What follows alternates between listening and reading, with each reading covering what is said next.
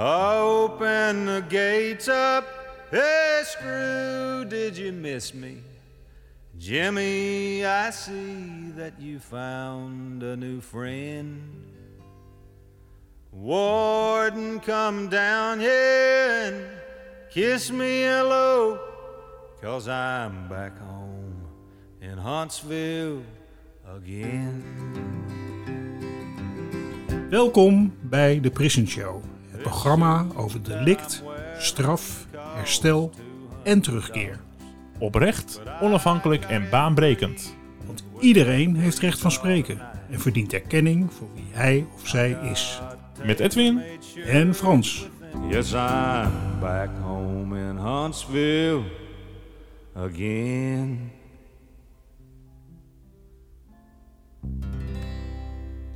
Welkom bij weer een nieuwe aflevering van de Prison Show podcast.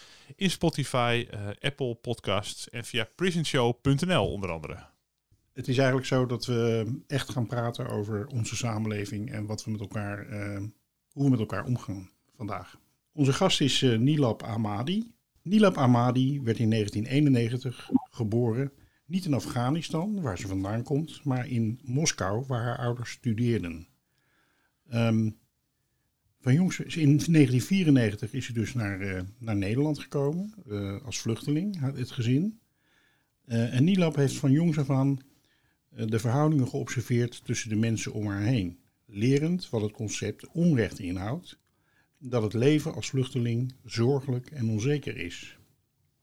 In aflevering 118 van de Prison Show interviewden we al Riviera Oosterhuis van het meldpunt Vreemdelingendetentie. We weten sowieso dat mensen uit gezinnen die te maken hebben met uitsluiting en stigma een grotere kans hebben om de aansluiting met de samenleving niet te maken en in aanraking te komen met politie en justitie. En om iets te kunnen veranderen voor de mensen die zich ook zo overgeleverd voelen, begon Nilab een studie rechten. Daar leerden ze dat het recht in al haar glorie niet toereikend genoeg is om de mensen te helpen die haar echt nodig hebben. In de kern is dit waarom zij activistisch is. Ze gelooft dat de wereld beter kan, sterker en rechtvaardiger. En vooral ook eerlijker. Na de Tweede Kamerverkiezingen van 2021, waar we nu eindelijk een eh, kabinet van hebben gezien, hè, dat, eh, dat duurde even, begon zij eh, in de fractie bij de Amsterdamse B1 als beleidsmedewerker. Van harte welkom in onze podcast. Dankjewel en dank jullie wel voor de uitnodiging. Waardeer ik echt enorm. Ja, nou, we zijn heel blij dat je er bent. Ehm, hoe was het voor jou om maar meteen met de deur in huis te, vallen, om als vluchteling op te groeien in Nederland? Ja, dat vind ik een hele interessante en ook lastige vraag. Want ik groeide natuurlijk op en ik wist niet beter dan dat ik in een land was waar niemand op mij leek. Waar mijn ouders eigenlijk niet echt wisten hoe alles werkte. Uh, maar ik merkte al jongs af aan dat alles wat zo vanzelfsprekend leek voor vriendjes en vriendinnetjes op de basisschool, dat mijn ouders daar echt vijf keer zoveel moeite voor moesten doen. Het was echt zoeken naar de handvaten om door een nieuwe wereld heen, heen te manoeuvreren. Ja, heb je daar En een, voorbeeld van? Heb je daar een voorbeeld van? Wat, wat bijvoorbeeld voor je ouders heel lastig was? Ja, ehm, nou, ten eerste moesten ze de taal leren. Dus wat ze toen deden was dat, eh, dat ze met mij alleen maar Nederlands spraken thuis. Dus ik heb mijn moedertaal, ja, die spreek ik niet helemaal vloeiend. Maar ik, je merkt echt, je bent niet per se helemaal kind, maar je werkt samen met je ouders om die nieuwe wereld te ontdekken. Ja. Dus zij zeiden van als jij nou goed de taal leert, dan leren wij het weer heel snel van jou. En dan in ruil daarvoor konden zij me sneller helpen met school. Was een Ehm, taakverdeling. Ja, Ja, klopt. Het was ook echt, we echt een soort van klein team met z'n drieën. ja, leren. Ik weet nog dat mijn moeder dat eh, daarmee begon. En eh, hoe wiebelig dat ging. En hoe, hoe nieuw dat voor haar was. Maar ook, ja, ik denk in mijn jeugd dat ik heel lang niet helemaal heb meegekregen hoe zwaar het is geweest van mijn ouders. Ik ben veel buiten wezen spelen en het ging een klein beetje langs me heen. En naarmate je ouder wordt, besef je hoe dat voor hen is geweest. Want toen ik jong was, dacht ik altijd van ja, waarom kunnen de ouders van al mijn vriendjes en mijn vriendinnetjes wel zo makkelijk alles oppikken? Of die weten wel altijd hoe dingen daaraan toe gaan. En hier gaat het veel moeilijker. En nu ik ouder ben, besef ik hoe geprivilegeerd ik was met hoogopgeleide ouders die dat echt veel sneller hebben opgepikt dan wie dan ook. Die eigenlijk al wel een, een paar stappen voor hadden op veel eh, mensen die later zijn gevlucht. Maar het was het, was, voelde denk ik grotendeels oneerlijk. Want enerzijds moest ik kijken naar hoe lastig dingen voor mijn ouders waren, hoe hard ze hun best deden. En tegelijkertijd zie je dat mensen echt op ze neerkeken. Dat dat stigma van anders zijn, vluchteling zijn, vreemdeling zijn, toch altijd in de lucht hing. Als je ergens binnenkwam, zag het aan de blikken van mensen. Ehm, dus ja, het is een hele vervreemd, vervreemdende ervaring. Ik bedoel, iedereen ziet er anders uit dan jij. Je hebt thuis een hele andere cultuur. Ja. Ehm, tegelijkertijd waren ze ook heel erg bezig met de oorlog nog. Dus het was echt het was een hele aparte jeugd. Ik kan het niet helemaal vergelijken met eh, hoe het anders had kunnen zijn. Ja, maar er was, Maar ja, was er sprake het was- van, eh, dat kan ook bijna niet anders, van, van trauma's, hè? van dingen die jullie opgelopen hebben in die eh, periode, zeker je ouders. Ehm, Zeker. is het ze gelukt om daar mee om te gaan op zo'n manier dat ze weer echt een, een goed bestaan hebben kunnen opbouwen in Nederland? Ik denk dat voor veel Afghanen dat dat. ehm, ja, dat, dat is ook een van de grootste knelpunten van het systeem van ehm, ja, vreemdelingen opnemen of mensen op de vlucht. Er is niet echt een, een opvangsysteem. Dus mensen komen echt uit een oorlogssituatie die ongelooflijk traumatiserend is geweest.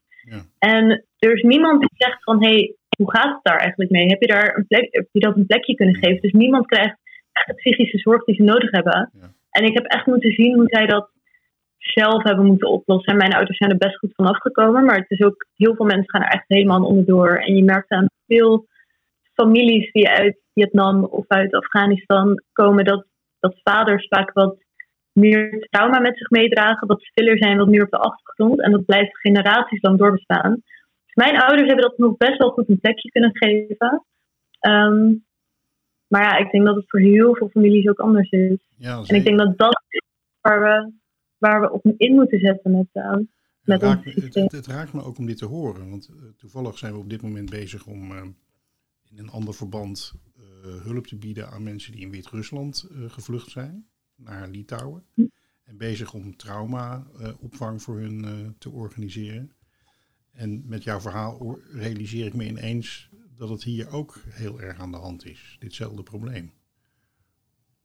Ja, zeker. Ik denk zelfs als ik kijk naar hoeveel het mij heeft gedaan om later echt te moeten lezen over Afghanistan, om zo te beseffen dat mensen zoals ik op echt meest gruwelijke manier zijn behandeld door de afgelopen 40 jaar heen. Overal sterven in, in kampen en op vluchten en in hun eigen land niet veilig zijn. Dan vind ik mijn ouders echt ja, buitenaard sterk dat zij dit een plekje kunnen, hebben kunnen geven. Want ik herinner me wel dat, dat ik opgroeide met altijd de oorlog de achtergrond. Mijn vader hield altijd bij.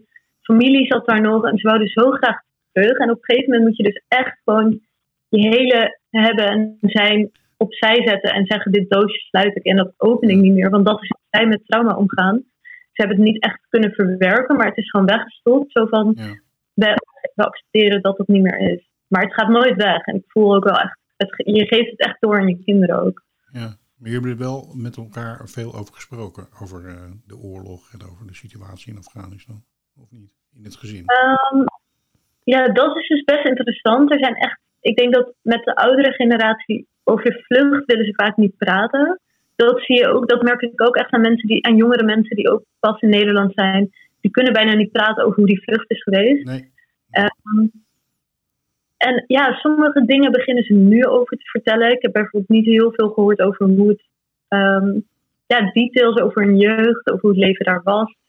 Ik heb daar ook niet altijd over door willen vragen, want ik wil ook niet echt die pijnpunten opbrengen. Ehm, ja, het is een beetje voorzichtig manoeuvreren op, op die onderwerpen. Maar langzaamaan beginnen ze ook steeds meer te vertellen. Dus dat is ook altijd heel interessant. Het klinkt bijna als een, als een sprookje als vertellen over hoe het vroeger was. Ja. Ehm, dus ja, dat is wel dat is een heel interessant onderwerp, hoe dat bij iedereen te werk gaat. Want ik weet van veel andere Afghanen ook dat hun ouders niet echt meer over die vlucht willen praten. Of dat dat trauma nog heel aanwezig kan zijn.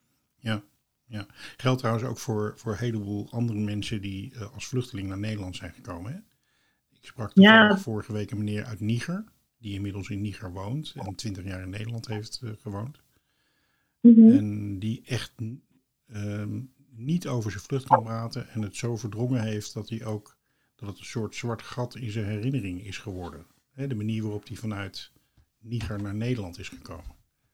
Ja, ja dat is vind dat zo afschuwelijk om te horen. Ik weet dat ik een tijdje geleden ging met, vriendin, met wat vriendinnen eten. En één vriendin die vertelde over. Zij was wat ouder toen ze dus ging, toen ze op de vlucht sloegen.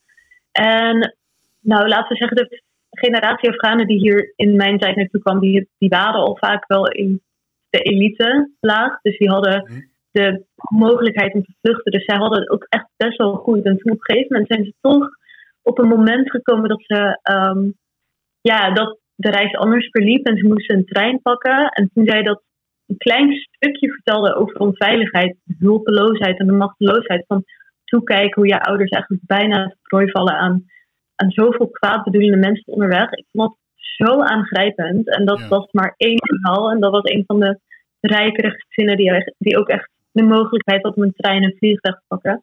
Dus als ik, als ik denk aan mensen die uit Noord-Afrika en uit Afrikaanse landen komen, die moeten via Libië reizen, dat is echt zo mensonterend. Ik vind het echt schande voor ons hele bestaan, voor echt iedereen, dat zulke dingen gebeuren. Ja. Dat mensen dit soort dingen moeten meedragen. eens. Ja, dan zijn we eigenlijk meteen bij, bij, bij de vraag, en waar je al iets over gezegd hebt. Ehm, wat jouw kijk is op, op het onrecht in de wereld. Hè? En, en wat ervoor zorgde dat je een activiste werd. Hè? Wat ook heel erg verbonden natuurlijk is met de manier waarop je bent opgegroeid. En de, het verhaal van je ouders. Ja, ik denk, als ik dat echt heel plat zou zeggen, dan denk ik dat ik het grootste onrecht vind dat wij echt als mensen zijn vergeten. Dat deze wereld was ingericht om genoeg te bieden aan iedereen. Er was genoeg eten geweest, genoeg onderdak. Iedereen had in zijn eigen land kunnen leven. Iedereen had gewoon een menswaardig bestaan kunnen leiden als imperialisme niet onderdeel was geweest van hoe wij met elkaar om zijn gegaan en kolonialisme we hebben nu een beetje aangenomen dat het nou eenmaal zo is dat er oorlogen plaatsvinden overal op aarde, dat mensen ontheemd raken, dat mensen honger lijden hun hele, hele bestaan lang. En dat is gewoon, dat is niet nodig. Dat is echt een man-made op een social construct. Dat, dat is vaak een, een zin die zo niet aankomt bij mensen. Poverty is een social construct. Maar het was natuurlijk bij mijn achtergrond dat ik heel erg ehm, ja, ben gaan begrijpen van, terwijl mijn vader het nieuws keek over bomaanslagen en moord en dood en verderf dat dat voor mij, die hier was opgegroeid, ook onderdeel leek van, ja, dat hoort blijkbaar bij Afghanistan. Toen ik ouder werd, toen besefte ik van, nee, het is gewoon een land wat de prooi is gevallen aan, eh, aan de globale strijd tussen wereldmachten. En dat vond ik dus echt het allerergst, dat eigenlijk al die losse levens van mensen die hier niet zijn gekomen, die we niet horen, die zouden net zoveel waard moeten zijn als elk van ons hier. En dat wij dat gewoon voor lief nemen, dat mensen dat nooit krijgen dat we landen plunderen, dat mensen gewoon een leven lang moeten lijden. Dat vind ik echt onacceptabel. Ja, als je kijkt Dus ja, naar, moet- naar, het, naar het internationale, de internationale samenhang, hè, want mensen, individuen zijn eh, over het algemeen, eh, althans de mensen die ik tegenkom in welk land dan ook, dat zijn, die Mhm. willen gewoon rustig leven en, hun, eh, en in vrede en hun, eh, hun kinderen een goed bestaan bieden. Hè. Dat is, dat is wat, wat, wat eigenlijk overal iedereen wil. Alleen ehm, de internationale context, die, eh, waarin alles verdeeld is in landen en territoria en allemaal dat soort dingen, dat, dat, dat zorgt ervoor dat ehm, eh, mijn land is anders dan jouw land. En ehm, ehm, in die context is voortdurend die spanning gaande. Hè? Want eh, we hebben natuurlijk net weer een hele afschuwelijke episode achter de rug in Afghanistan.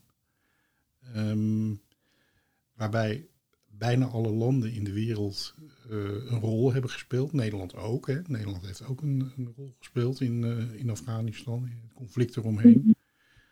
Hoe heb je dat ervaren, die periode? En jouw ouders natuurlijk vooral.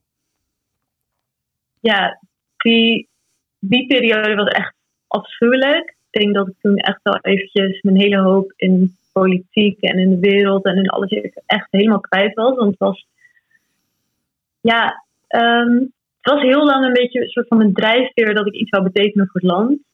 En voor de mensen daar. Want ik bedoel, je voelt je heel erg verbonden met die mensen. En ik heb ook wel echt, ik weet dat ik niet anders ben dan zij. Ik heb gewoon heel veel geluk gehad. Heb je nog contact En- met familie ook eh, daar?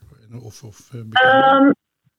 Nou, ik heb daar wel wat familie zitten, maar na die periode is dat contact een beetje verwaterd. Ik denk dat zij daar ook echt met heel veel stress en trauma zitten. En op een gegeven moment was het ook niet meer helemaal veilig om zomaar op social media te praten. Ja. Dus dat is ehm, wat minder. Mijn vader is nog wel cont- eh, in contact met mijn eh, neef en mijn eh, tante daar. En mijn moeder heeft nog wat nichtjes in, in waar zij vandaan komt. Ehm, ja, ik vond dat echt een, een hele. Ja, het was echt een, een periode van rouw. Ik denk dat dat echt een, een soort van deur was die toen dicht is geslagen naar iets waar ik heel lang op had gehoopt. En dat Ja. was dat het mensen daar wat fijner of wat draagbaarder zou worden om eh, in die situatie ja, hun leven te proberen op te bouwen en te leiden naar, naar maatstaven van minimale menswaardigheid. En ja, je ziet nu ook met die hongersnood. Ja, ik, ik kan het niet heel goed uitleggen hoe dat, hoe dat is geweest. Het was gewoon nog een keer die bevestiging van bepaalde mensen zijn echt niks waard in deze context, deze wereld. En ik denk dat heel veel mensen dat, dat zullen hebben als ze naar hun eigen land kijken.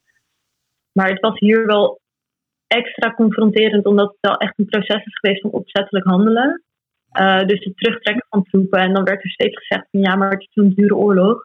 Maar die oorlog, al dat geld is gewoon weer terug geïnvesteerd in de wapens die de Amerikaanse troepen hebben gebruikt. Dus er werd 2 miljard, 2 triljard uitgegeven. Maar daarmee werd munitie gekocht van Amerikaanse bedrijven. Dus dat was allemaal geld dat in, um, in een soort van vloeiend proces teruggaat naar het land ook. Daarom is oorlog voeren ook vaak een heel lucratieve um, bezigheid van, van Amerika. Maar het is een hele, heel politiek debat. Um, maar ja, in mijn optiek is er dus echt willens en wetens op een manier gehandeld waardoor dit allemaal teweeg is gebracht. Dus dat was wel heel lastig. En wie is daar ja, nou, wie is daar nou um, de schuld van? Dat is, uh, de, dat is altijd de, de, de grote vraag, hè? Die, die overal ook in de media. Zodra je een, een persoon de schuld kan geven, dan is het opgelost. Hè? Als we nou met z'n allen zeggen van het is uh, de schuld van Sigrid Kaag dat die uh, troepen, uh, dat die mensen niet geholpen zijn. Nou, dan kunnen we met z'n allen zeggen van, uh, nou, dat is dus Sigrid Kaag die het gedaan heeft. Nou, die is even geen minister geweest en daarmee is het rechtgezet, hè? Is dat, is, dat, is dat de manier waarop jij er ook tegenaan kijkt? Van, nou, er zijn gewoon bepaalde personen die, nee, die hebben iets fout gedaan. Hm? Was het maar zo simpel. Ik, um, ik zie wel echt dat dit onderdeel is van een proces wat echt gewoon in, integraal is aan het kapitalisme en daarmee verbonden is imperialisme een onderdeel, want het gaat over zoveel mogelijk geld besparen en zoveel mogelijk winst te halen. En op een gegeven moment werd dat behaald door andere landen in te gaan, door hele goedkope productie voor, uh, voor elkaar te krijgen. En um, ja, daarin is Afghanistan gewoon slachtoffer geworden, omdat het op een hele strategische plaats lag in Centraal- Zuid-Azië. En omdat het ook communistisch is geweest. En het is dus heel lang zo geweest dat alle communistische landen, die moesten zo snel mogelijk uh, overvallen worden of vergeworpen, want er kon niet een ander werkbaar systeem op de wereld leven. Want dan zouden andere landen misschien ook denken van hé, hey, dat gaan wij ook proberen. Ja, wie is daar echt voor aan te wijzen? Het is zo'n groot onderwerp geweest. Zijn zoveel landen in betrokken geweest. Ik geloof wel echt um, dat Amerika hier een hele grote rol in heeft gespeeld. Want wat je ook ziet is dat later toen de NATO-staten dat land zijn binnengevallen, die zijn gewoon in opvolging van uh, Bush geweest. Omdat hij toen heeft gezegd, you're either with us or against us. Dus je moest mee of je was de vijand. Dus Nederland is daar ook onderdeel van geweest. Die zijn toen ook binnengevallen en die, ging, die probeerden dat het recht te trekken of te rechtvaardigen door te zeggen van ja, maar we doen het voor vrouwenrechten. Maar dat is nooit, dat is eigenlijk nooit de reden geweest waarom iemand Afghanistan binnen is gevallen. Wat, is er iemand aan te wijzen? Nee, het is echt onze systematiek wereldwijd. Gewoon echt hoe deze internationale systemen werken. Dus dat, uh, dat Kaag de schuld heeft, gaat mij helaas niet troosten in dit geval. Dat zou het wel inderdaad, dat zeg je helemaal heel goed, denk ik. Dat zou het wel heel eenvoudig maken. En eigenlijk door iemand de schuld te geven, dat, dat voorkomt dat je er iets van hoeft te leren. Want dan is er gewoon iemand de schuld. Terwijl het in feite iets waar, is waar we allemaal onderdeel van zijn. Hè? Klopt. En dat doet de PVV heel goed. Die maakt het heel makkelijk om te zeggen van hé, hey, maar het is allemaal wel ingewikkeld en het is moeilijk en, en je bestaanszekerheid is niet veilig, maar het komt gewoon allemaal door en dan kies een bepaalde groep. En dat geeft mensen toch wel troost, maar ja, ontneemt je ook van de mogelijkheid om het beter te doen en te begrijpen waar, waar het wel opgelost kan worden. Ja, dat, eh, dat brengt me eigenlijk op de vraag van, goh, wat zouden we kunnen doen om het beter te maken? Hè? En dan zou ik eigenlijk ehm, de stappen willen zetten van groot naar klein. Hè? Van ehm, internationaal naar wat we. Uh, je bent uh, fractiemedewerker van Bijeen, wat de visie van Bijeen is op de samenleving. Naar Mhm. wat we misschien als individu, als elk individu in Nederland zouden kunnen bijdragen. Dus die stappen zou ik eigenlijk willen, willen zetten. Ehm, als je nou kijkt naar die, die verhoudingen waar je het net over hebt, hè, dat, eh, die extreme systemen, communisme, eh, eh, de, de, de, de, de landen, het imperialisme, het kolonialisme, het, het, het hele systeem van, ehm, eh, van de Taliban, hè, de manier waarop zij naar de wereld kijken, hè, dat is wel heel extreem, is dat, heeft dat plaatsgevonden in, eh, in Afghanistan, heeft het met elkaar gebotst. Ehm, Mhm. Maar hoe, ehm, ja, wat, wat zou er kunnen gebeuren? Wat, wat, wat zouden we daar aan en mee kunnen doen? Wat zou Nederland bijvoorbeeld kunnen doen? Ik las vanmorgen in Nou- de krant dat Nederland, eh, eh, ik geloof door een, eh, ik weet niet meer precies waardoor, maar Nederland is, is aangesproken op het feit dat ze te weinig gedaan hebben aan het oplossen van de, van de vluchtelingen, van wat er met de vluchtelingen aan de grenzen van Europa gebeurt, bijvoorbeeld. Hè? Dus Nederland is daar wel, Ja. wel op die verantwoordelijkheid aangesproken. Mhm. Nou, toevallig heb ik dat ook gelezen. En Nederland was dus echt aangestoken omdat we nu Frontex hebben. Dus wat de Europese Unie doet is... ehm, ja, ze zeggen van eh, de vluchtelingencrisis is heel problematisch. Dus we moeten meer geld steken in Frontex. En Frontex wordt eigenlijk een verkapt Europees leger. Want het begon in eh 2004 werkten er volgens mij 400 of 600 mensen bij Frontex. En inmiddels zitten we over de duizenden. En hun financiering is ook behoorlijk opgehoogd. En hun mandaat is veranderd, waardoor ze dus wapens eh, krijgen. En hun, hun mandaat wordt ook veel meer ingevuld door de wapenindustrie.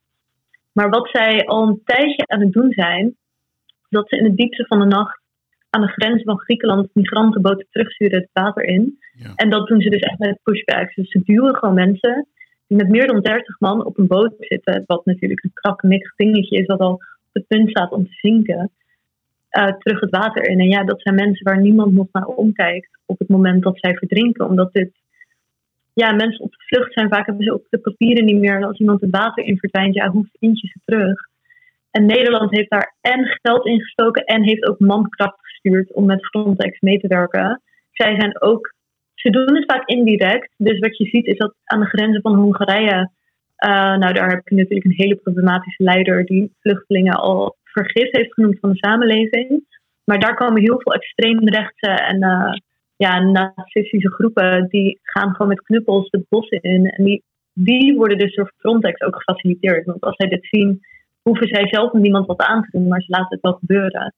Dus wat wij eigenlijk niet meekrijgen over die vluchtelingencrisis, zoals we het noemen, maar ja, ik noem het gewoon mensen op de vlucht, ehm, is dat zij echt op allerlei manieren niet alleen geen veiligheid geboden wordt, maar ze worden echt op gruwelijke manieren mishandeld en, en maar weggehouden van onze grenzen.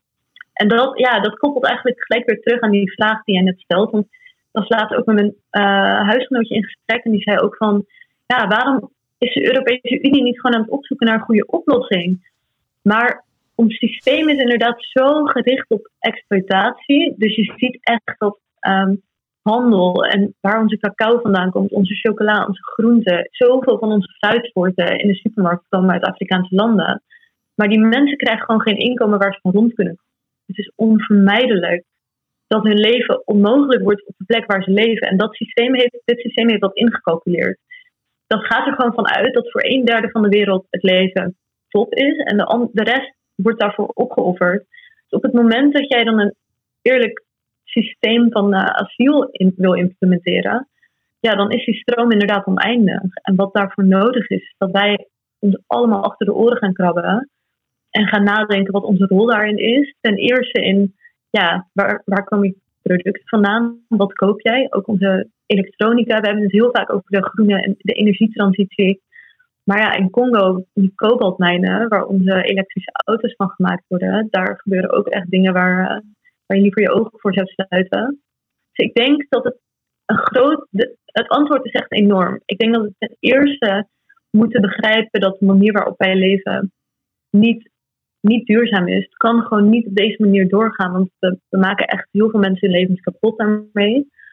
En ten tweede, ehm, ja, oorlog vind ik echt een van de grootste onrechten op deze planeet. Oorlog is echt. We sluiten daar heel vaak onze ogen voor. De media die, die toont bijna niet wat, wat het eigenlijk betekent als er een airstrike plaatsvindt. Dat zien we eigenlijk ook niet. Ik denk dat heel veel mensen nu vandaag de dag niet weten hoe het eruit ziet als iemand ehm, in een land waar oorlog gevoerd wordt sterft. Maar dat is echt zo'n gruwelijk onrecht. En het zou nooit hoeven gebeuren. Maar we hebben een eh, systeem wat heel veel mensen hebben, dat hoor ik tenminste heel vaak, hè, als je het over dit soort dingen praat. Het is heel abstract. Mhm. Ehm, en op zich, uh, als er dan weer even wat gebeurt, zoals uh, eerder in Wit-Rusland en in Afghanistan en in um, Kazachstan, wat nu aan de hand is, dan hebben mensen even iets van, dan schrikken ze. Maar ja, ook, ook wel zoiets van, hoe, hoe ja, wat moet ik ermee? Um, ik kan er niks mee, ik kan er niks aan doen. Dat, dat gevoel, een machteloos gevoel. Ja, precies. Een soort, uh, ik voel een soort onmacht die mij een soort van vers, verlamt of verstijft. Van, ik zit in Zaandam, uh, in Nederland. Uh, mm -hmm. Natuurlijk kun je altijd iets doen. Um, nou kondigt Frans jou aan als activistisch persoon of activist. Wat, wat betekent die term voor jou eigenlijk?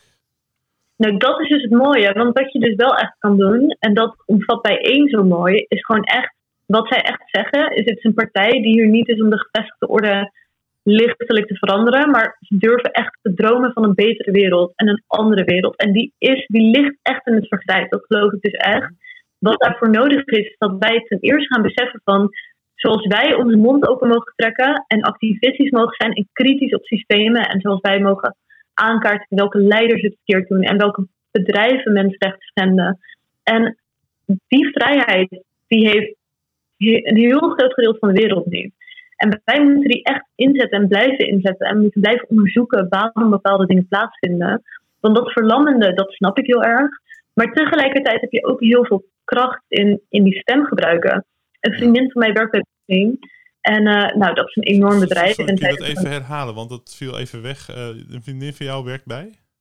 Bij Booking.com. Ja, oké. Okay, ja. En, uh, bedrijf, ja ja, een behoorlijk groot bedrijf. En daarin heeft zij gewoon als HR-medewerker um, een gesprek aangevraagd met de CEO om aan te kaarten van hé, hey, het is eigenlijk wel echt heel problematisch dat wij in de bezette gebieden ook uh, locaties verhuren. En Booking is daar echt in meegegaan. Die heeft gezegd van oké, weet je, als dat beter kan, zet maar een, een uh, kleine soort van, uh, een soort van cel op in het bedrijf die mensenrechten schendingen in de gaten houdt. En dan kunnen we daarover in gesprek gaan en ons aanpassen. Dus we hebben heel veel mogelijkheden. En dat verlammende, dat moeten we juist kunnen overwinnen door gewoon te durven dromen van, van een betere wereld. En dat gaat ja. niet nu lukken, sowieso niet zolang als ik leef. Maar ik geloof dat, dat dat echt wel mogelijk is als we daar ons allemaal voor willen inzetten.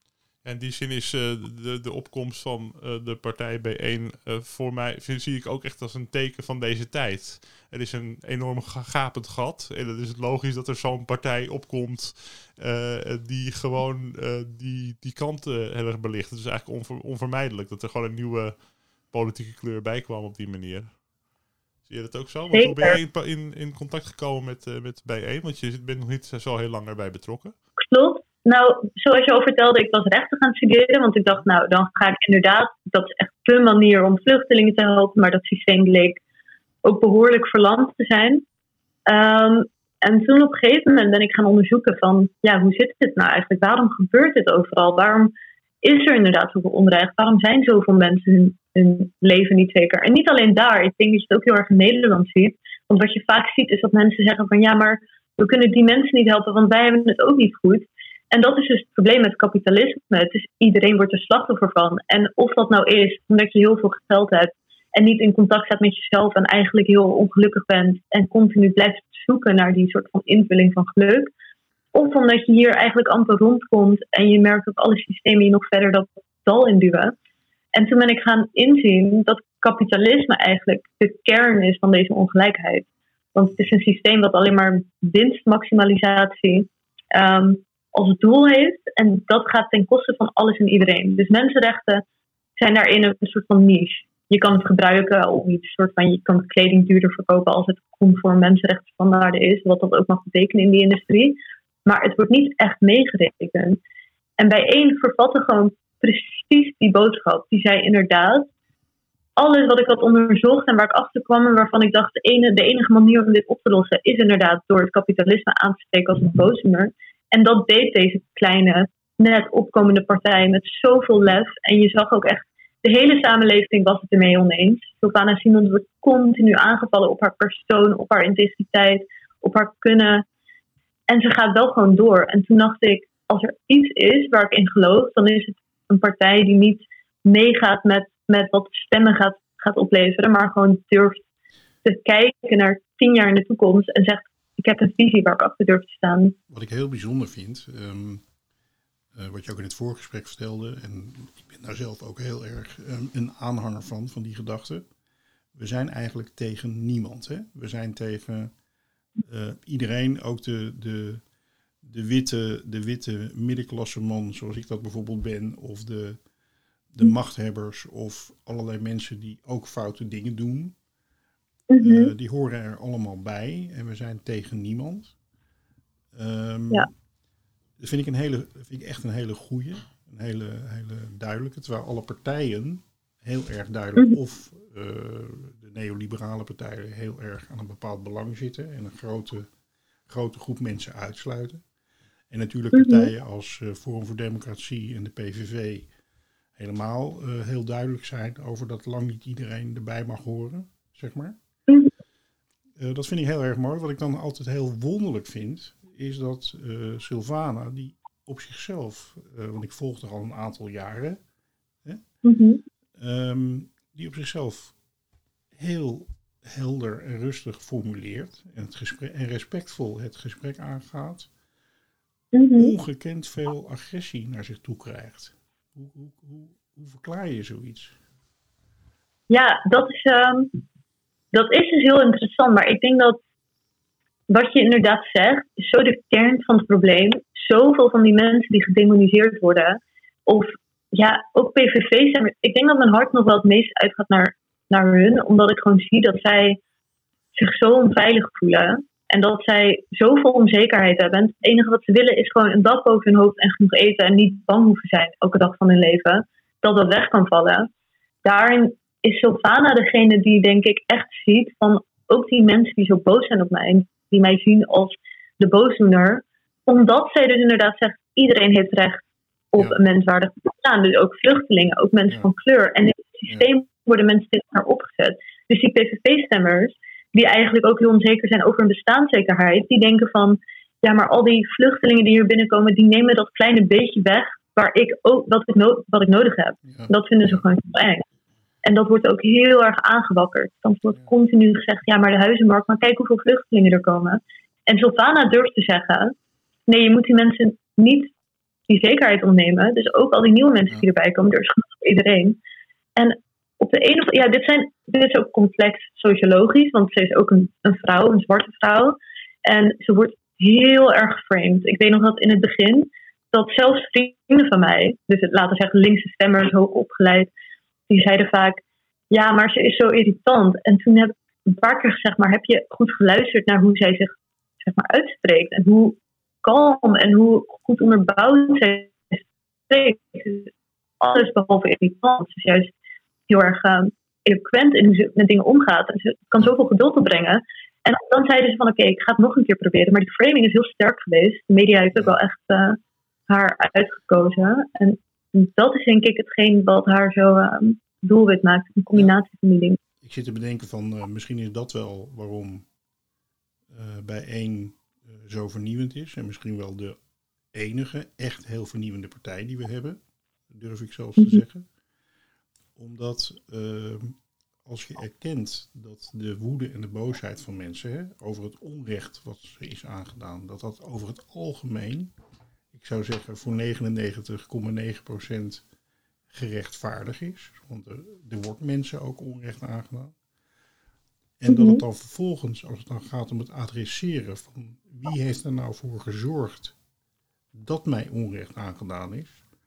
Als jij na 30 jaar in een fabriek gewerkt te hebben, binnen een kwartier ontslagen wordt hè, en buiten staat, dan ehm, kun je wel zeggen van ja, dat ligt aan de buitenlanders. Mhm. Maar dat is niet jouw werkgever. Precies. Uh, als je er even goed bij nadenkt en je realiseert je van ja, het is heel onrechtvaardig om zo met mensen om te gaan. Om ze zomaar buiten te zetten, omdat je toevallig voor een paar dubbeltjes minder een uitzendkracht in kan zetten. Maar wie is nou degene, of wat is nou hetgene wat daar de oorzaak van is? Um, als je kennelijk niet wijst naar een partij of meegaat in het de woede gewoon neerleggen bij allerlei personen of groepen, dan roep je kennelijk, dan raak je kennelijk een soort kern en dan reageren mensen daarop.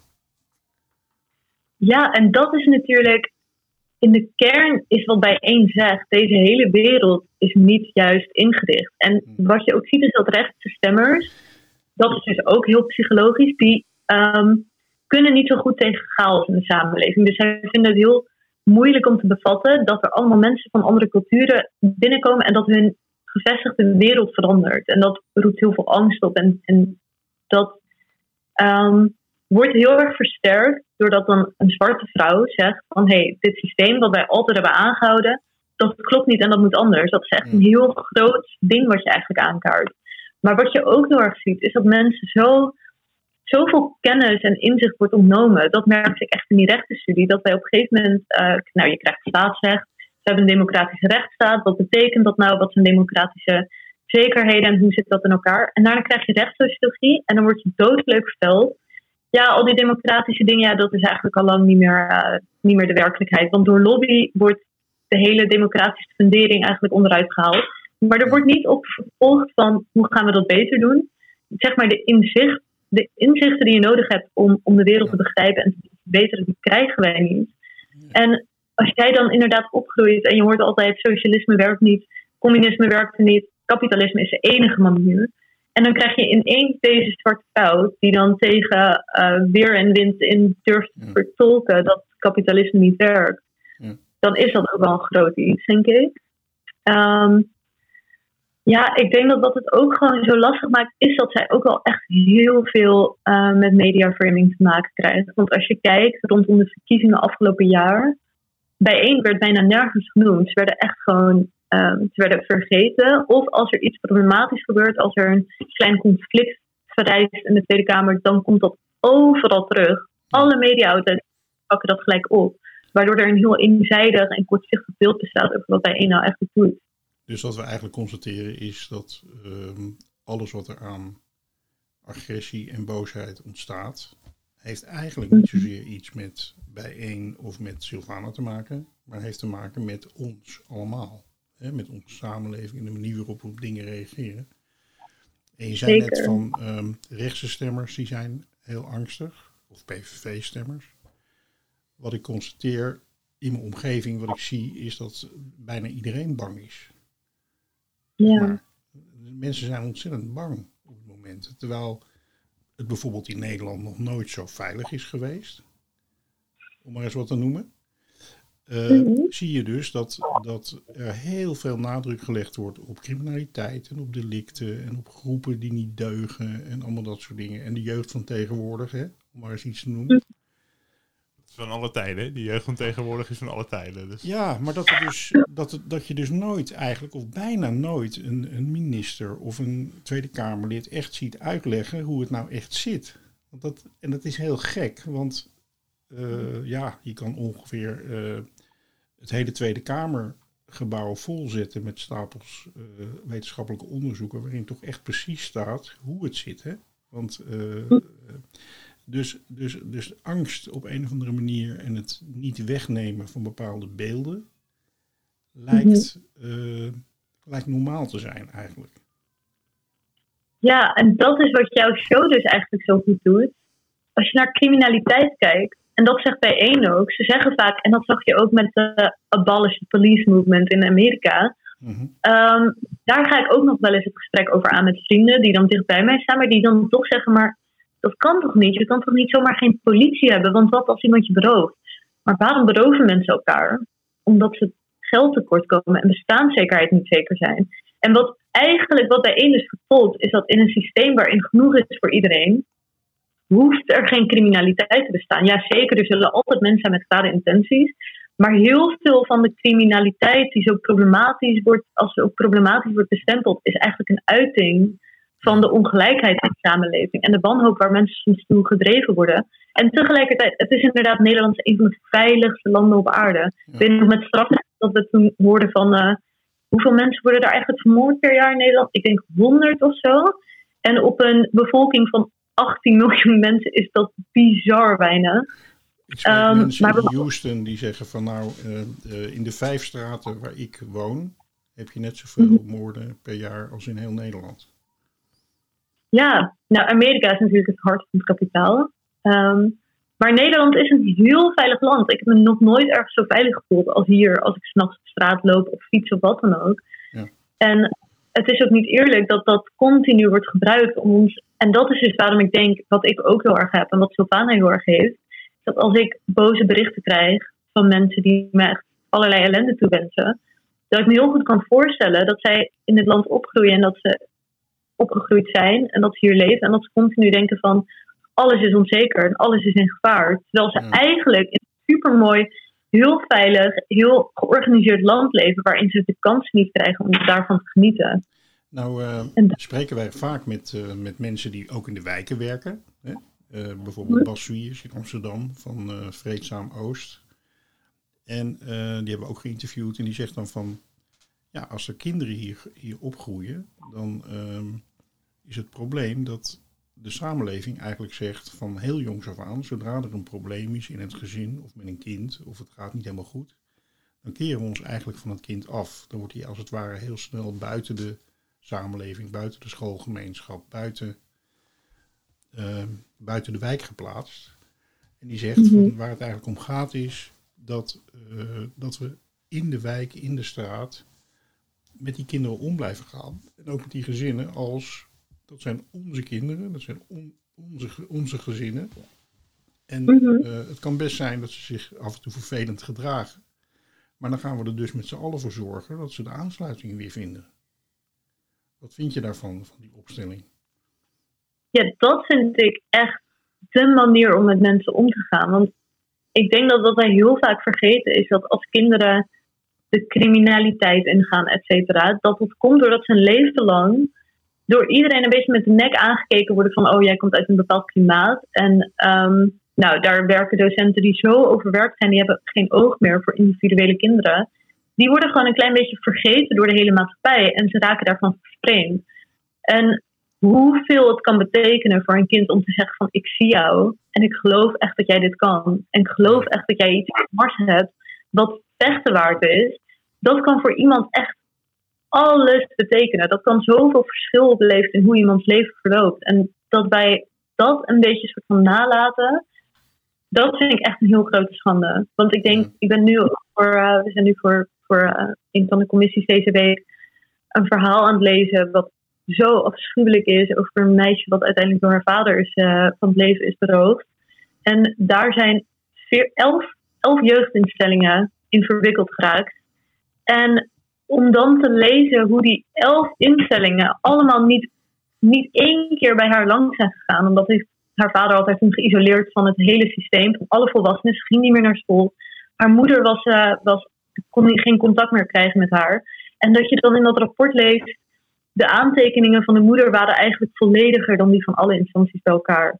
Eh, de Raad voor de Kinderbescherming heeft dit nagelaten en dat nagelaten. Dan denk ik echt, ja, dat is waar het misgaat. We kijken gewoon niet meer om naar individuele mensen. Nou ja, en, en, en mensen zijn bang. Wat ik, eh, dit is een zeer herkenbaar verhaal, wat je vertelt. Dat er Ja. niemand zelfs maar langs gaat. Mensen durven vaak niet langs te gaan. Mensen zijn ook vaak, ehm, voelen zich ook niet in staat om, om als er een conflict is, eh, de mensen Mhm. aan tafel te halen en er gewoon bij te gaan zitten en dat soort dingen. En dat is niet omdat die medewerkers van die instanties slechte mensen zijn, maar dat is Mhm. gewoon een soort algemeen voorkomend verschijnsel. Mensen zijn gewoon bang om iets te doen. Hè? Volg Ja, en- regels, maar gaan niet datgene doen wat goed is en wat moet gebeuren. Klopt. En er wordt gewoon, ze worden helemaal kapot bezuinigd. En dat is denk ik ook wat bij één zo mooi zegt. Al dat geld wat naar Defensie gaat, al dat geld wat naar de politie gaat, steek dat in deze instellingen.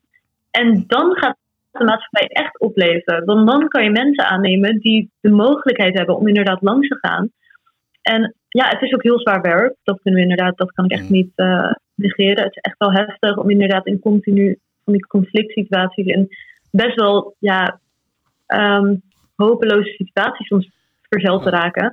Maar als jij genoeg mensen aanneemt, als jij daar systemen voor opzet, waardoor die zorgmedewerkers ook de hulp krijgen die ze nodig hebben om dit een plekje te geven, dan ga je je samenleving echt op de rails krijgen. En Ja. dan zorg je er Als je, als je wijken hebt waar plekken zijn, eh, waar eh, je kinderen naartoe kunnen, waar ehm, er een samenhang is en, en, en je ook echt in de wijk elkaar kunt opvangen. Als eh, Mhm. Het zo is dat, dat er, eh, wanneer er dan een instantie bij moet komen, dat er ook eh, goede begeleiding en coaching is voor mensen. En dat er voldoende mensen zijn. En dat er ook nagedacht wordt en ook gewerkt wordt aan wat meer de samenhang en de structuur verbeteren in de wijken. In plaats van alleen maar aan ehm, incident op incidenten te reageren, om het zo maar te zeggen. Dat klopt. Als jij nou eh, op een dag, en dat kan zijn over vijf jaar of over vijftien jaar. Je zei net van ja, misschien wel niet zo lang als ik leef, dat we echt een betere wereld hebben. Maar stel dat jij nou op een dag wakker wordt en het is wel gebeurd dat die wereld echt beter geworden is. En ehm, je kijkt uit het raam en daarna stap je op je fiets en je rijdt de stad in en je gaat wat dingen doen. Waar merk je dan aan dat het beter geworden is? Hoe ziet zo'n wereld er concreet uit? Ja, dat vind ik dus echt een hele goede, hele lastige vraag. Maar wat je inderdaad net heel mooi zei was samenhang verbeteren in wijken. Mensen met elkaar in contact brengen, dat betekent heel veel.